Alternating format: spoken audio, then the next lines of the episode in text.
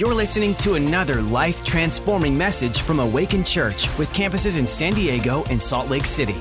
To find out more about us, go to awakenchurch.com. So I know we've heard it and we've said it and it's been said already today, but I just personally wanted to wish you all a Merry Christmas and and I know that you know I, I my prayer was that everyone's hearts and homes were filled with joy and laughter and so much peace yesterday, but but I also know the reality of it is that that probably wasn't everybody's story. And so I just want to encourage you today that whether whether you felt those things in your own home, you're going to feel those things in the house of God today. You're going to be ministered to, you're going to be filled with joy, and you're just going to feel God's presence and His love. So I'm so excited for that. And I'm also excited that it's Shredder Sunday. You guys, this is a big deal. So as you know, I'm I'm ministering. Just whatever you feel to write down on that piece of paper, please do. And at the end of the service, we're going to physically be shredding those things. Now, I need you to understand something. These aren't supernatural shredders. However, supernatural things happen on Shredder Sunday because we actually partner with God and the hope that we have, we attach to our faith as we shred those things that God actually is going to do the impossible in our lives. So when we, we shred those things full of faith and hope, God actually moves and he responds to our faith. Now, I don't know if you've ever experienced a shredder Sunday before, but they, big things can happen today, like big things. Like in years past, we had someone, one of my girlfriends had an $80,000 medical bill that was completely taken care of after she shredded it. Yeah. Wait, I think there needs to be more of an applause on that situation. There was a friend of mine, a $50,000 unexpected tax bill, and that tax will end up turning up completely gone, and then they got a return. Like miracles happen. Amazing things happen. So we're going to shred the medical bills. We're going to shred the reports. We're going to shred things. We're going to shred unhealthy mindsets. But I want to go a little bit deeper today and shred things that won't just change our current circumstances, but have the opportunity and the ability to change the course of our life. And I'm not talking silly. I'm serious. This message today has the ability to change the course of your life and in your walk with God. And so I'm so happy to share. And and we're gonna be, I'm gonna be doing a little bit of storytelling. I'm not gonna be telling fairy tales. I'm gonna be speaking out of, of stories in the Bible, and I'm gonna kind of have to do the Reader's Digest version because I'm gonna be going over several books of the Bible in a very short amount of time.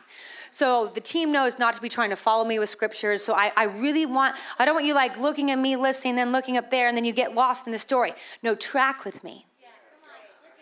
I want you to listen to this story. So, we're going to be picking up in the book of Exodus. So, we're going to be talking about how the Israelites, and actually, I just want to put the title of my message up now. So, my message is titled Signature. So the Israelites had been in bondage in Egypt for 400 years. They were tormented, they were mistreated, they were abused. It was a wicked, wicked, wicked Pharaoh that kept them in slavery and in bondage. And he said, like, he would he was such an evil taskmaster that he would actually give them tasks to do that he knew himself was physically impossible. Then he would beat them and even kill them if they couldn't complete the task that he knew was impossible. Like it's horrible circumstances for 400 years. And so in the end of Exodus chapter 2, the Israelites groan and cry out to God, the Bible says. And the Bible says that they their cry came up to God. And he responded. The next two verses, the very next two verses, God already puts a rescue plan in motion.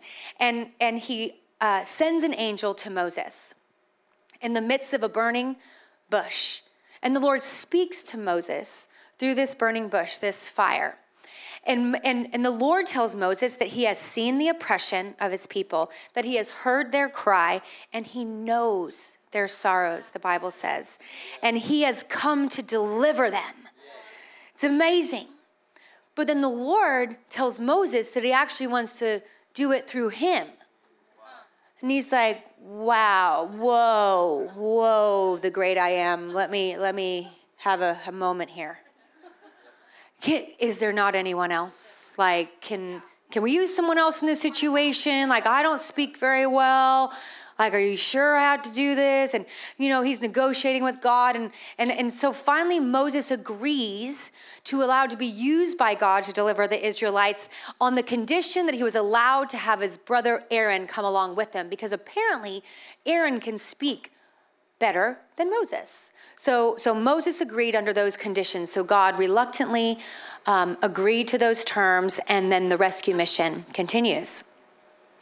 And so we know that Moses and Aaron went to the wicked Pharaoh and he says, Let my people go. God says to let his people go. And if you know the story, we know that the evil, wicked Pharaoh refuses to let the people go. So God sets in motion 10 plagues to fall upon Egypt to help try to convince Pharaoh that he needs to let God's people go.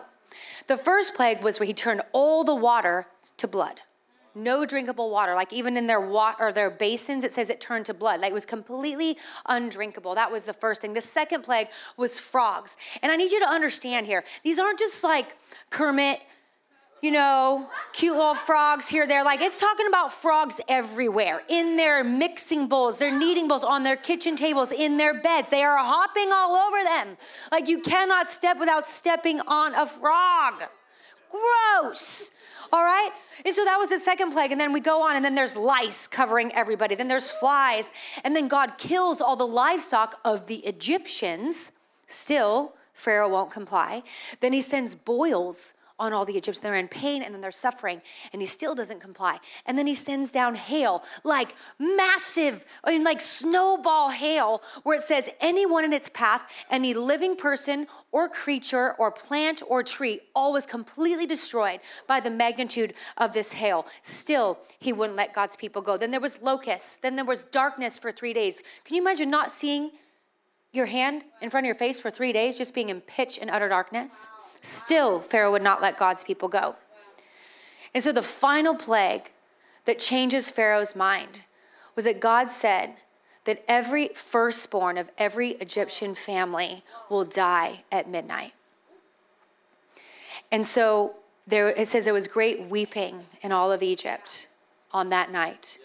And it said not no household was left untouched by the destruction of that plague. Even Pharaoh lost his firstborn. So finally, Pharaoh gets to the place where he just wants, now he just wants them out. Like, get out of here. Yes, take your people, go. And so Moses gathers the two million Israelites. So this is not like this kind of congregation. We're talking about a congregation of over two million people. Have you seen two million people? That's a lot of people. I, have never physically seen two, two million people with my own eyes. Like, it's inconceivable to me. He gathers them all up and they all start exiting out of their slavery and their bondage. So he takes the Israelites out of Egypt. And the Bible says that God led them through the way of the Red Sea. And so, so as soon as they're, you know, they're on their way, they're, they're traveling towards the Red Sea. And in that very moment, like Pharaoh realizes, like, wait a second. What did I just do? I've had free labor, two million people for over 400 years. Who's gonna get all this work done? And he's like, oh no, go get them. Go get him. So he, he rounds up all, all the Egyptian army. It says that he selects his 600, like just incredibly strong chariots and the finest horsemen and the finest officers and all the army. And they set out to bring back the Israelites back into bondage. So we find the Israelites at the edge of the Red Sea. Can you imagine? God has did 10 plagues, and all of a sudden you're like, the, He leads you to a place that now, now where? Now what? Impossibility in front of you. And then they hear the roar of the chariots and the horses and the, and the army coming behind them, which also is impossible, the greatest military army coming after them. And the distance is closing in. So you can imagine the fear and trembling that the Israelites may be feeling in this moment. And the Bible says that they cried out to Moses and the Lord because they were afraid. And this is what the Israelites said Why have you taken us to die in the wilderness? Why did you take us out of bondage? Leave us alone. We would rather be slaves than die. And then the Lord responds through Moses, saying, Do not be afraid. Stand still and see the salvation of the Lord, which he will accomplish for you today. For the Egyptians you see today shall be no more. The Lord will fight for you, and you shall hold your peace. So, as the word of the Lord was spoken, Moses stretches his hand over, over the Red Sea, and the waters begin to part. Can you imagine? Just try Try to imagine what it would look like for a sea with the walls of water coming up on either side where you could see the dry or the ground and then God sends a rushing mighty wind to dry the ground so that the Israelites the entire the, entire company of Israelites 2 million people can cross over through a sea on dry land. The Egyptians pursued him through the sea. But the Bible says the moment the last Israelite stepped onto the other side of the sea, that the Lord caused the walls of water to come crashing back down over the entire Egyptian army, wiping out every single one, just as the Lord had promised just as he had promised. And you can imagine now we find ourselves in Exodus 6 or Exodus 15, and they're all singing and praising and jumping and got out their tamarines. And I can only imagine what would be taking place. They're singing about the goodness, the faithfulness, the strength, the power, the glory of the Lord. And they're having a huge moment of victory, declaring God's faithfulness and goodness. And then, then they continued on on this Exodus, this journey. And it wasn't but three days that at the first sign of hardship, they began to question and complain against the Lord again. They had gone three days without any water, and instead of remembering God's faithfulness in the past, they complained and says, Have you brought us out here to die? in the wilderness. And they had come upon waters at Marah. And it says the waters, well, they're like, oh, here's our water. And then they realize the water is bitter and undrinkable. And so the Israelites complained again against Moses and God saying they brought them out here to die in the wilderness. And while the Israelites complained, Moses prayed. And he cried out to God. And, Mo- and God showed Moses the tree planted by the waters at Marah. And he told Moses, Dip the tree into the waters, and it'll make the water sweet and drinkable. And so that's exactly what he did. And so the, so the Israelites praised God again when he showed himself faithful on their behalf. And then, wouldn't you know it, in less than a day's journey, the Israelites came upon another land where there was 70 palm trees to provide shade, and there just so happened to be 12 water wells of water. And there just so happened to be 12 tribes in Israel. God had planned to provide for them a well for each and every tribe, yet they were complaining less than a day's journey behind that God was not faithful to them. And so we find ourselves again in this pattern. And this continued on with the journey. They would sing praises and victory and, and thank God for his goodness and faithfulness when he would come through. But every time they met any amount of hardship, their initial heart response was to complain and to have unbelief in their hearts. No matter how many times God had showed himself faithful, they still had unbelief. And a spirit of unbelief will never see beyond the difficulties. Unbelief will never see beyond the difficulties. And so we realize they're an unbelieving generation. And now God brings them to the very border of the promised land, the very border that we've been talking about for hundreds and hundreds of years. They're on the edge, they can see it with their eyes. And this is the promised land that God said, I gave to you. He says past tense because it was a done deal. He had given it to them, it was theirs. Go up and take the land. So let's backtrack a little bit. Let's do a little math. So, so God promised Abraham in Genesis 15, which is about 1875 BC, that he was giving Abraham and his descendants, God's people, the promised land. And then when reading through the scriptures, we realize it took 625 years from the time of the promise to entering the promise, which happened in around 1250 BC. But we know that they could have entered in this moment 40 years earlier so 625 minus 40 leaves us to 585. For 585 years, the Israelites had heard about the promised land. They knew God had promised them. He knew He was going to give it to them. And they were waiting to enter the promised land. They were begging to get out of slavery so they could get into the promised land. And now they find themselves at the edge of their promise. Waiting 585 years. So they send out 12 spies to spy out the promised land. Joshua, Caleb who were believing and 10 unbelieving spies. And remember, a spirit of unbelief will never see beyond the difficulties. So they go and spy out the land, and they all come back, and they all say, they all agree that it's amazing. that it's far above anything they could have hoped for, that it's, it's better than the dreams that they had about that, it's better than even how God described. And Joshua and Caleb said, We must go up and take the land at once. God has given it to us. But then the 10 unbelieving spies give a, a bad report. Wow, it's amazing as everything we hoped for and dreamed and waited for for 585 years. However, the inhabitants are like giants. We're grasshoppers in their sight. We will be destroyed. We cannot take the land. And because the entire clan of Israel had an unbelieving spirit, they believed the bad report of the 10 spies instead of the good report that where God had shown himself faithful at every turn, at every trial, he showed up for them. But even though he had shown up for them time and time again, they still had unbelief in their heart and they refused to go in. And so in Numbers 14 11, this is the Lord speaking. Says, How long will these people reject me? How long will they not believe me with all the signs which I performed among them? And so then, with grief in his heart, the Lord says this in Numbers 14 16. Because the Lord was not able to bring this people into the land which he swore to give them. Therefore, he killed them in the wilderness. The Israelites had forced God's hand. Do you think God wanted to kill his chosen people? No. But they forced his hand because God was going to keep his promise to the Israelites. And if that entire unbelieving generation refused to go in, God was able, they just refused to go.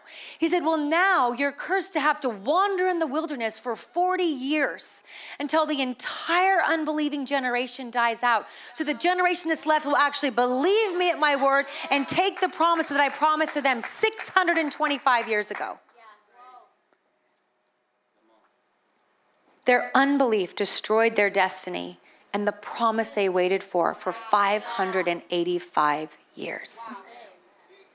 And I think we all have to go like, why? Like, why did they do that? Like every time they needed something, God was there. They needed, they didn't have food. God rained down manna from heaven and they had enough to eat for every single day. Every time they didn't have water, God brought water out of a rock. He provided everything they needed.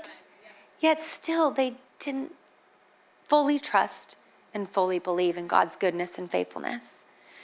And so I, I, can imagine we have to ask ourselves why. And sometimes to understand why we're making the decisions we're making today, we have to actually go back into our past. And when I reflected on the, the, the past and the history of the Israelites, we know that they experienced a seven year famine. So great, they lost loved ones, they lost their children, they lost mothers and fathers. And then that led them into 400 years of slavery and bondage that was so cruel and so brutal the long suffering they had to endure, I cannot even imagine. Watching their loved ones be beaten when they couldn't complete the impossible tasks that Pharaoh put before them, beaten until death sometimes. This was the generation, the mothers and the fathers, and the sons and the daughters that had their baby newborn baby boys ripped out of their arms and thrown into the river by the wicked Pharaoh because Pharaoh feared that the Israelites were growing great in number. Can you imagine waiting nine months for that precious baby and this you have no control and, and you can't do anything about it and it, they take the baby from you as quickly as you deliver it and it's cast into the river to drown or to be eaten by animals horrifying traumas the Israelites went through. And so I think sometimes when we like think back, I wonder along the way if they got confused about who was causing the pain. Was it God or was it the wicked Pharaoh? And they begin to question God's true nature and character. So maybe they didn't fully believe that God was good. Because they're God's children, right? We're God's kids. Why isn't He preventing this? Why isn't He stopping all these wicked things from happening? Why isn't he, he intervening in Pharaoh's free will and, and making him choose rightly? Why doesn't he intervene in my life when I'm choosing things that are going to lead me down a path of destruction? Why doesn't God prevent these things from happening? But God never promised to be the great preventionist. And so we get to this place, and, and we're so confused because free will is an interesting thing. God promises to never violate it. And we want our free will. We want our free will to choose whether we're choosing rightly or wrongly. But yet, when it comes to someone else's free will, we want God to override their free will if they're going to choose something wrongly that might hurt or harm us or cause us pain. We cannot have it both ways. He will not violate our free will. So I want to put it to you today that the terrible things that happen in this life, those things are not God's will. It's the result of people's free will that terrible things happen in this life. And there's a really bad teaching out there that tells us that everything that happens is God's will. Eh, lie from the pit of hell. Everything that happens is not God's will. What is God's will? God's will is, is what we saw Jesus doing. Jesus said, you know, God said, I sent my son to do my will. Jesus says, I'm here to do the will of my Father. What did Jesus do? He healed all who were sick and oppressed by the devil. He ministered to everyone and cared for everyone. Why do we pray, Thy will be done on earth as it is in heaven? If, if God's will always happen, why do we have to pray that His will would come to earth? I'll put it to you today that God's will rarely happens in the earth because there is wicked and evil people and agendas. God's will is not to do those things. God, everything that happens is not God's will. But there's poor teaching, and that teaching, that destructive, false teaching, has taken people out of the house of God. It has ruined their view of a heavenly Father that loves them and cares for them and has good plans for them. It has taken people out of the house of God, the church, and literally out of life. Because if you if you believe that God isn't good or that God caused those things, how do you trust Him? Like, how do you trust Him if you believe those things? That God caused that precious baby to die, or that accident to happen, or that cancer to take that person out. How do we trust Him if we believe that everything that happens is God's will? I need to tell you today that God cannot and does not arrange bad things to happen. He works all things together for good, but not everything that happens is good. Only good and perfect gifts come from above, James 1:17 says. Only good and perfect gifts come from above. So it's as easy as this, but difficult to believe. If it's not good, God was not the author of it.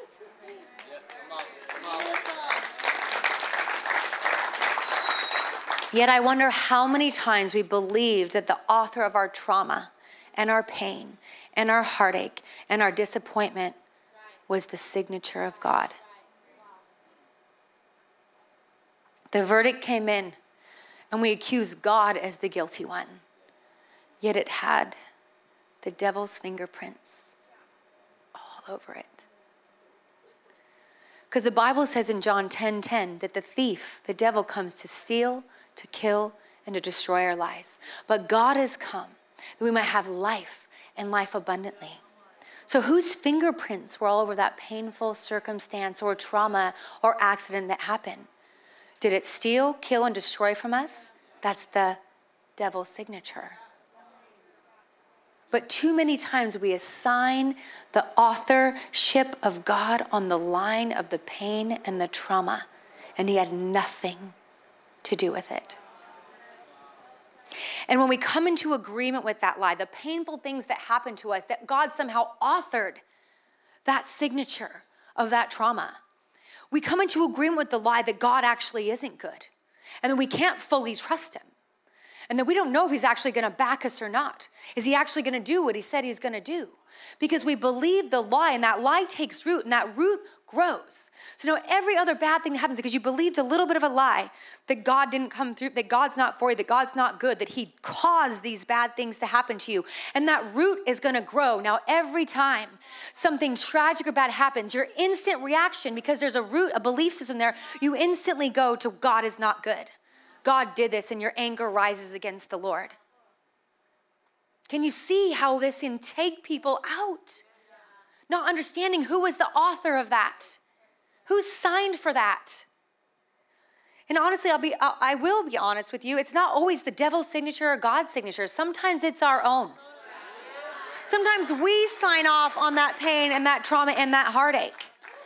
The Bible talks about, and it's, it's Proverbs 19:3. It says, People ruin their life by their own foolishness, and then they're angry with the Lord. Plain and simple, people. That's what the word says. People ruin their life by their own foolish choices, and then they're angry with the Lord because they refuse to take responsibility for the decisions that they make, and they want to blame someone, and they will not blame themselves.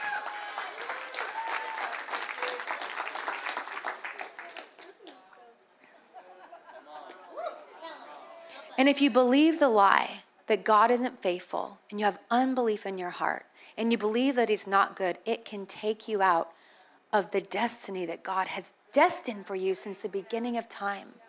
It took an entire generation of Israelites out of their promise. It ruined what God had planned for them because of their unbelief and their distrust of His character. And there's another poor teaching out there that I really feel like I need to address because since I've gotten this revelation, I, I'm so heightened to hearing these types of things. When people say, figures, figure what? Figure who? Who are you talking to? When bad things happen, figures. Are you blaming the devil? Or do you not even realize you're actually blaming God? Who's figures? Who, who, are you saying did it? All these little things that we do. And then you hear things like, well, I believe God gave me this sickness to teach me something. Wrong. Uh. Okay, again. The, but I understand, I can understand where sometimes we can get this poor teaching. We're taught it, we learn it, we believe it, we think it, whatever. Yet the Bible does say the Lord disciplines those he loves. And the word discipline is to train, to teach, and even to spank. You know how many people I want to spank?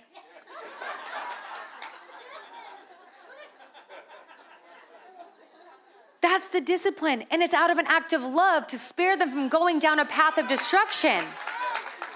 So, so when the Lord disciplines you, his discipline cannot override his will or his character. So God doesn't discipline you by giving you cancer because that would that is not in his will. That is not in his nature. He comes to heal sickness, not give it to you. So God doesn't discipline you through trauma and horrible pains and sickness and disease and losing children. God isn't teaching you a lesson. Oh, sure, you can learn something from it. You can learn how to lean into Him to be comforted, to, to gain that peace that surpasses all. You can learn a lot, but He isn't teaching you a lesson intentionally and causing those things to happen. God doesn't discipline in that destructive way. And the, and the teaching around that God gives people sickness. How do you, if you think God gave it to you and you think it was God's will that you're sick and have cancer and are on your deathbed, how do you actually pray for healing or even believe for it? Because if you prayed for it or believed for it, you'd be believing and praying against His will because it was His will to give it to you, right? It doesn't make any sense. But you can see how the enemy has twisted this teaching and twisted these things to become a lie that we believed, and somehow God is this mean, angry God that inflicts his people. No. Whose signature is on that?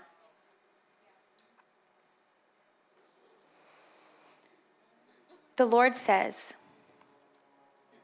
and He reminds us of this because I think it can be easy to forget the nature and character of God when we're going through pain and trauma.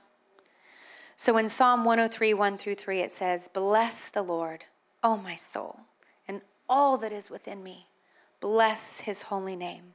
Bless the Lord, O my soul, and forget not his nature and character. Forget not all his benefits, who forgives all your iniquities, who heals all your diseases, who redeems your life from destruction, who crowns you with loving kindness and tender mercies, who satisfies your mouth with good things so that your youth is renewed like eagles.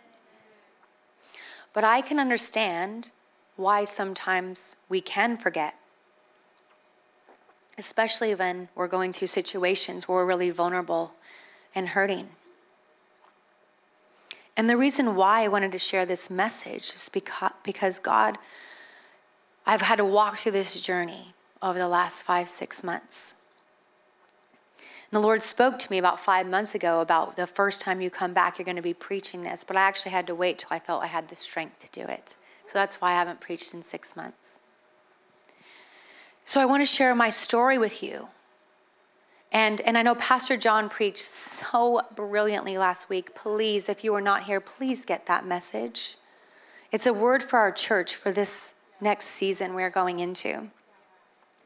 And so he had shared how, and many of you know that I lost my brother in a tragic accident on July 5th of this year in Cabo San Lucas. My brother had lived in Cabo for many, many years. He had packed up all of his belongings, though, and he was planning to drive back and come back to the States to be closer to family, finally. And, uh, and so he had packed everything up, but he was kind of waiting for us to arrive.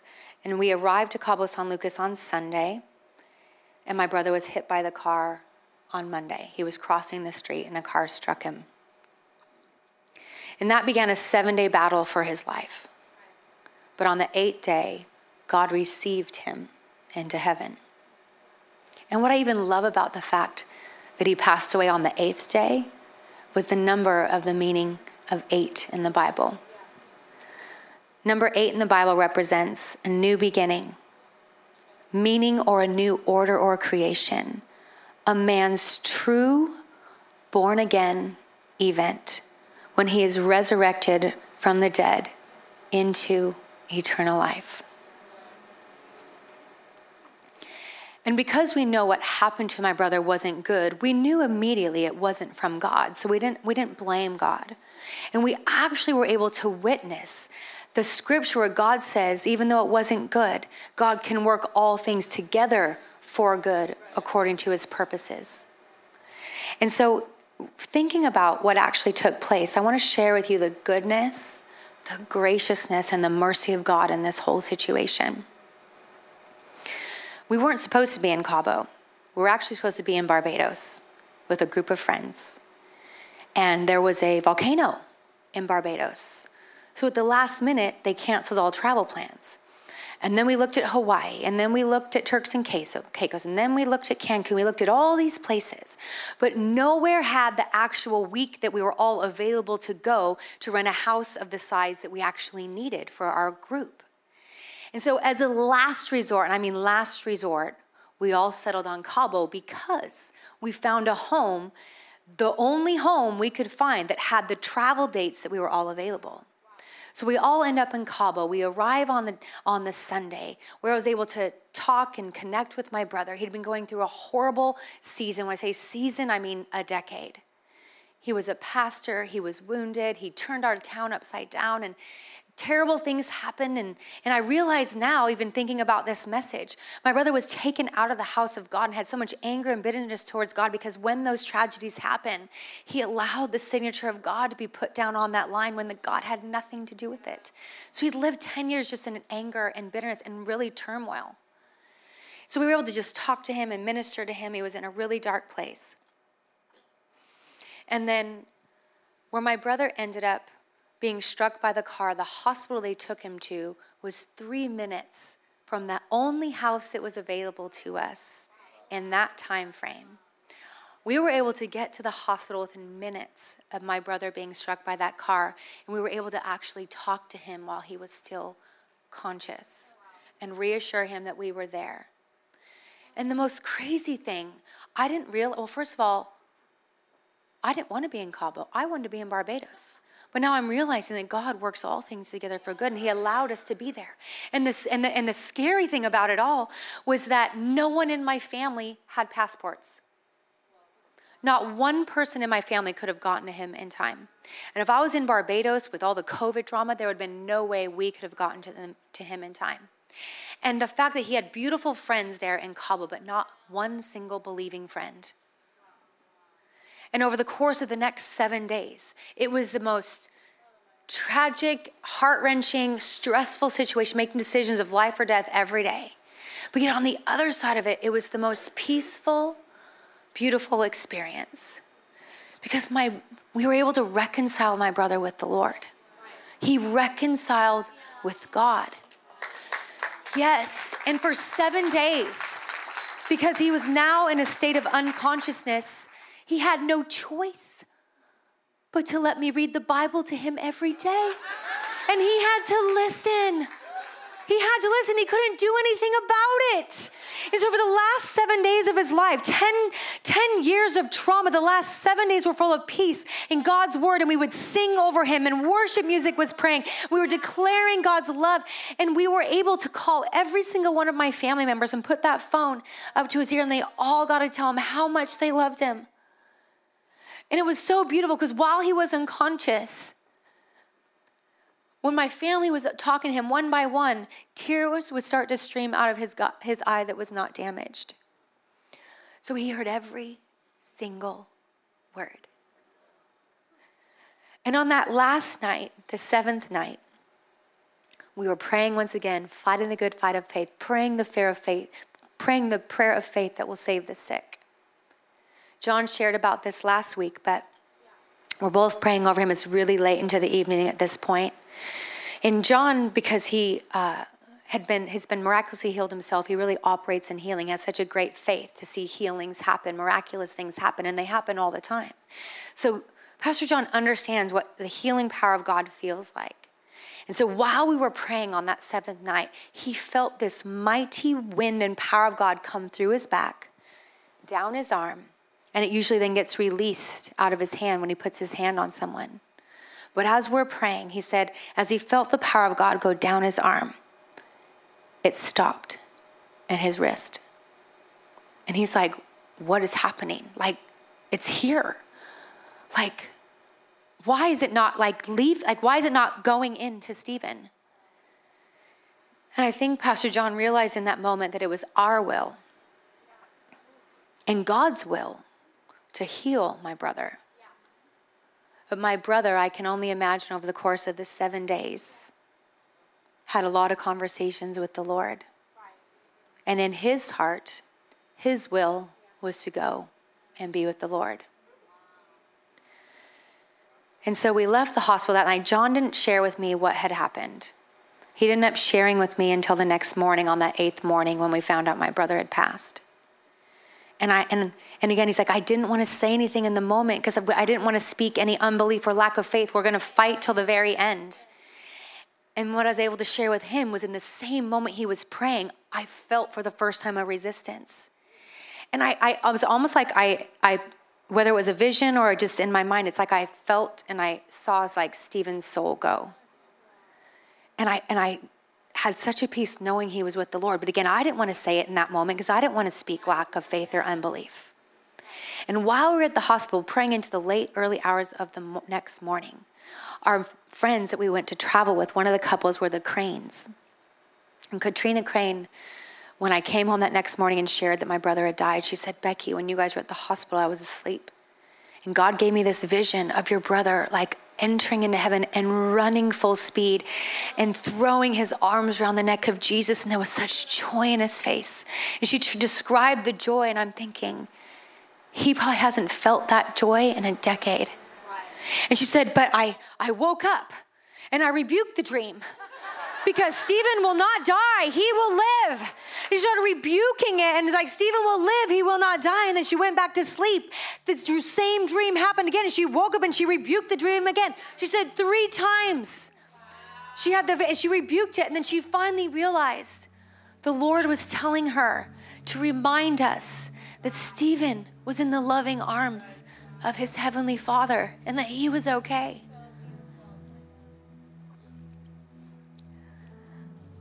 And I know that,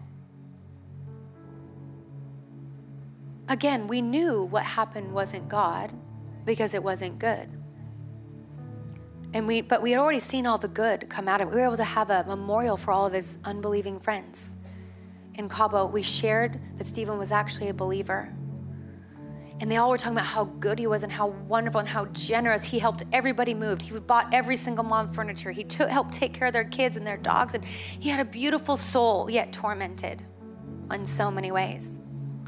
But he kept his torment under radar because he was ashamed. He never told anyone about his struggles. And he never told anyone about his faith because he knew he wasn't living it out. And so we were able, actually, after everyone shared all these good things about my brother, to help them understand the good in him was God. And the same person that always put all your needs above his own every time was because of God. And that Stephen wanted to see them one day in heaven again. And we extended the invitation people to respond to Jesus and invite them, invite him into their lives. It was beautiful. So, so much good came out of it. But why I really felt I needed to share this message was because me, Pastor Becky, knowing all the things about the goodness of God, the faithfulness, I see it every day, all day. I see the miracles, I see the restoration, I see the healing, I see it all. And I know God is good. But in moment of like, there were moments in the grieving process that were so deep and so painful. And I remember this one night so clearly. We were in John's car and I just started like going out loud, like, why? Like, why, God? Like, why? And my why started with to seeking understanding. But then my why quickly turned to anger and accusation towards the Lord. And I began this downward spiral and I began to scream, and I was punching John's car, and I was kicking at his floorboards, and I was blaming God. So, my why to seek understanding was, Why, God? It turned to, Why did you let this happen? You could have stopped him from crossing the street. You could, you're supernatural. You could have stopped the car dead in its tracks. You could have stopped it, but you didn't. And I was so angry. And now John, I'm like throwing punches, and he's like worried about me, but now he's worried about his car. And and like, oh my gosh, you're gonna break the window. Like, what do I do?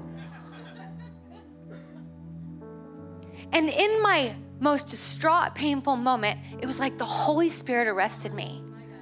And I and I just and I put my hands over my face and I said, Oh my God, oh my God, John, this is how it happens. Like, this is how it happens. This is how people get taken out. Like, we're in so much pain and we're crying so many tears that we can't see clearly through the tears.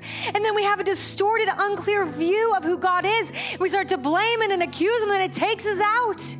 And we attribute things to the signature of God when He had nothing to do with it because we just want the pain to end and we want someone to blame.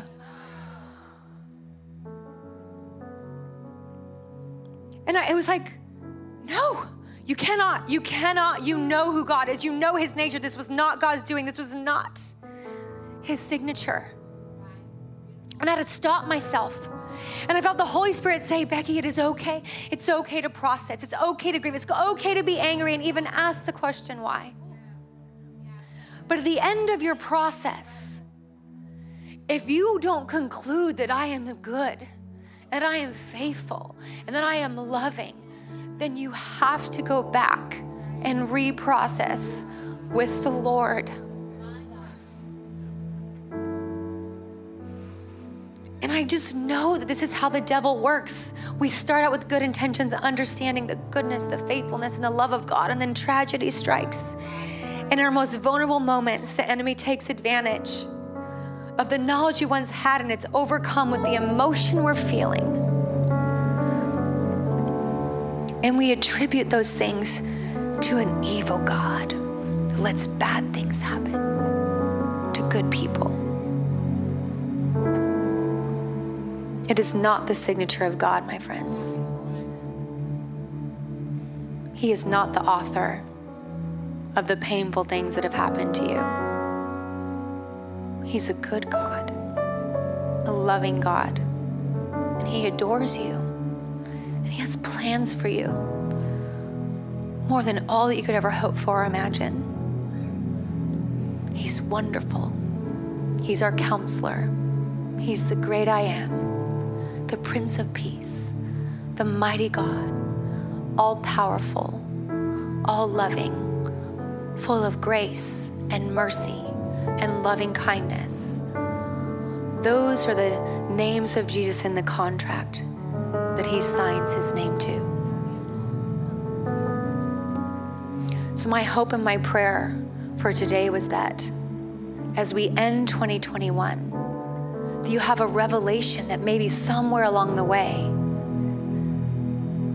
You sign God's name to things. Yet it was the devil's handiwork. And distorted your view of God. It's prevented you from, from believing all the thing God wants you to believe for and ask for and receive. It's not that God's withholding the promise, but it's our belief system that prevents us from walking into our promise. And I know God wants to speak to you so powerfully next week on Vision Sunday. And it's not that God isn't able or willing or wanting to do those things that He's going to speak to you about next week. He's totally able. But we have to reconcile in our hearts the true nature of God so that we can believe He actually will do those things and walk into those promises. So today, my prayer was that we would all just, before we walk up and we shred the bills and the medical reports, the negative mindsets, and any other thing you want to leave behind, that we would spend some time asking God to search our hearts to see if there's any wicked way or belief system in us.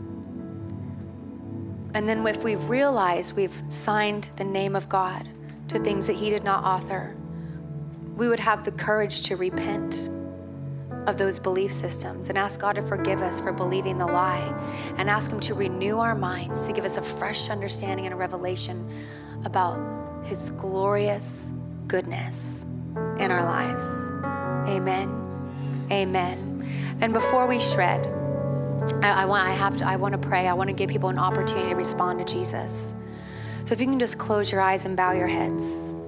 The last Sunday of 2021. I know there are people in here today that have never surrendered their lives to a loving God. And there are people in here today that once surrendered their life to God and invited God into their lives but you've taken your life back and things got really messy. Maybe you're angry with Him. He wants to restore you today, and He wants you to come into a right relationship with Him. So, if you are in here today, don't go into 2022 not knowing Jesus, your Savior, who can make all things new. So, if you're in here today and you're one of those two people, you need to surrender your life to Jesus, or you need to re surrender your life to Jesus while no one else is looking around can you just lift your hand nice and high so that I can include you in my prayer so I know who I'm praying for? Yes, I see you in the hat right there. Yes, I see both your hands right there. And yes, I see you holding onto the book there. I see you in the two hands up the back over here. I see you as well. Who else are we waiting on? Who else are we waiting on? Yes, I see your hand there towards the center. Praise God. Praise God. Yes, I see your hand over here, sir, in the blue. Praise God. And I see your hand over there, gorgeous. Beautiful hair, by the way. Who else am I waiting on? Yes, I see you. I see you. Thank you, Jesus, for the miracle of salvation. All right, we're all going to pray this prayer together, especially those of you who lifted your hands. We're going to pray this prayer, and it's a simple prayer but powerful. And today you can know that you have surrendered your life to Jesus, that He has plans and a purpose for you, that heaven is your final destination, and you'll be able to meet my beautiful brother Stephen one day. So we're all going to pray this prayer together, and everyone's going to repeat it with me. Dear Heavenly Father, thank you for sending Jesus to die on the cross to pay the penalty for my sin. I thank you today that I am saved, that I am forgiven, and that heaven is my final destination. God, help me walk with you, follow you, restore my heart Restore my revelation of who you truly are. In Jesus' name, amen. Thanks for listening. To find out more about our locations, team, and what we do here at Awaken Church, go to awakenchurch.com.